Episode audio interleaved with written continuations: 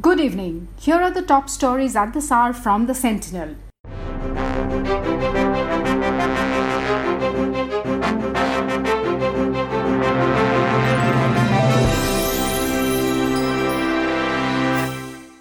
The big news of the day has been that a colonel and two jawans were killed in a violent face off on late Monday night with Chinese troops at Galwan Valley in Ladakh in the middle of efforts to diffuse weeks of tension at the border.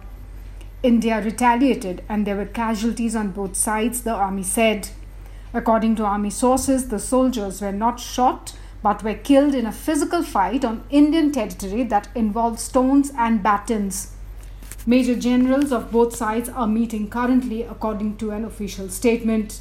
This is the first violent incident involving fatalities since 1975 between India and China, who fought a brief border war in 1962. Five Chinese soldiers were killed and 11 injured in clashes with India at the Galwan Valley in Ladakh, tweeted a senior reporter for the Global Times, a mouthpiece of the administration in Beijing.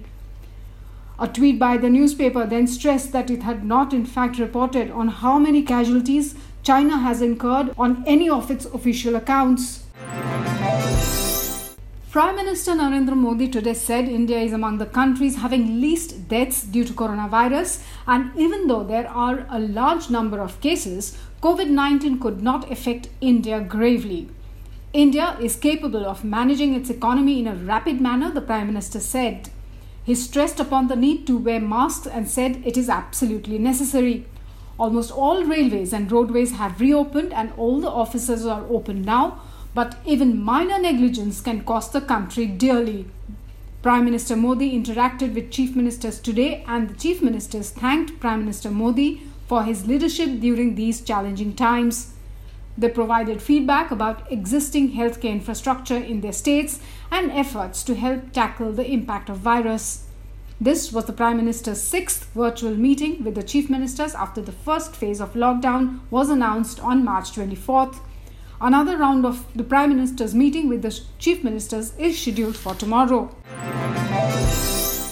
Delhi's five-star Taj Mansingh Hotel has now been attached with Sir Gangaram Hospital to help the city deal with the surging coronavirus cases.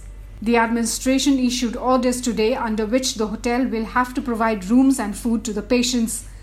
It will also be in charge of the housekeeping duties. The hospital will compensate for the shortage of staff in the hotel and will be in charge of treatment and providing ambulance services. The patients will have to pay the hospital, which will then reimburse the hotel. According to the government's decision, the room rent in a five star hotel will be 5,000 rupees a day. Besides, a maximum of 5,000 rupees a day can be charged for medical services, which will be all inclusive except for oxygen. An extra 2,000 rupees can be charged per day for provision of the oxygen cylinders. Under the government's new rules, the Taj Mansingh staff will be provided protective gear and basic training. If the hospital wants, its doctors, nurses, and other paramedical staff can stay in the hotel, but the hospital will have to bear the cost. Researchers in England say they have the first evidence that a drug can improve COVID 19 survival. A cheap, widely available steroid called dexamethasone reduced deaths by up to one third in severely ill hospitalized patients. Results were announced on Tuesday, and researchers said they would publish them soon. The study is a large, strict test that randomly assigned 2,104 patients to get the drug and compared them with 4,321 patients getting only usual care. The drug was given either orally or through an IV. After 28 days, it had reduced deaths by 35% in patients who needed treatment with breathing machines and by 20% in those only needing supplemental oxygen. It did not appear to help less ill patients. And now, news from the northeastern states.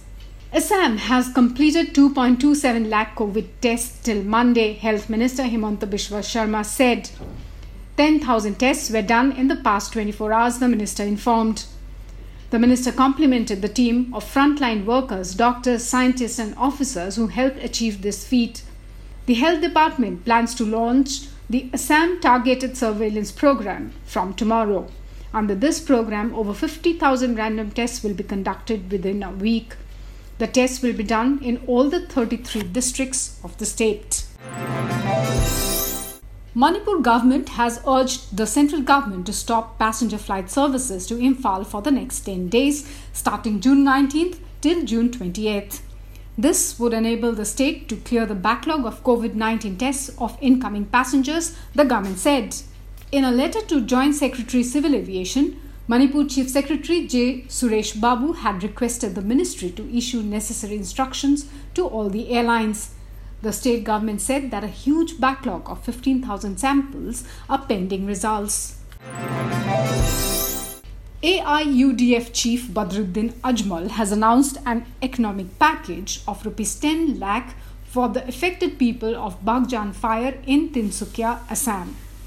Ajmal said around 3,000 women will be provided clothing like mekhla chadar and sari and around 300 men will receive pants and shirts.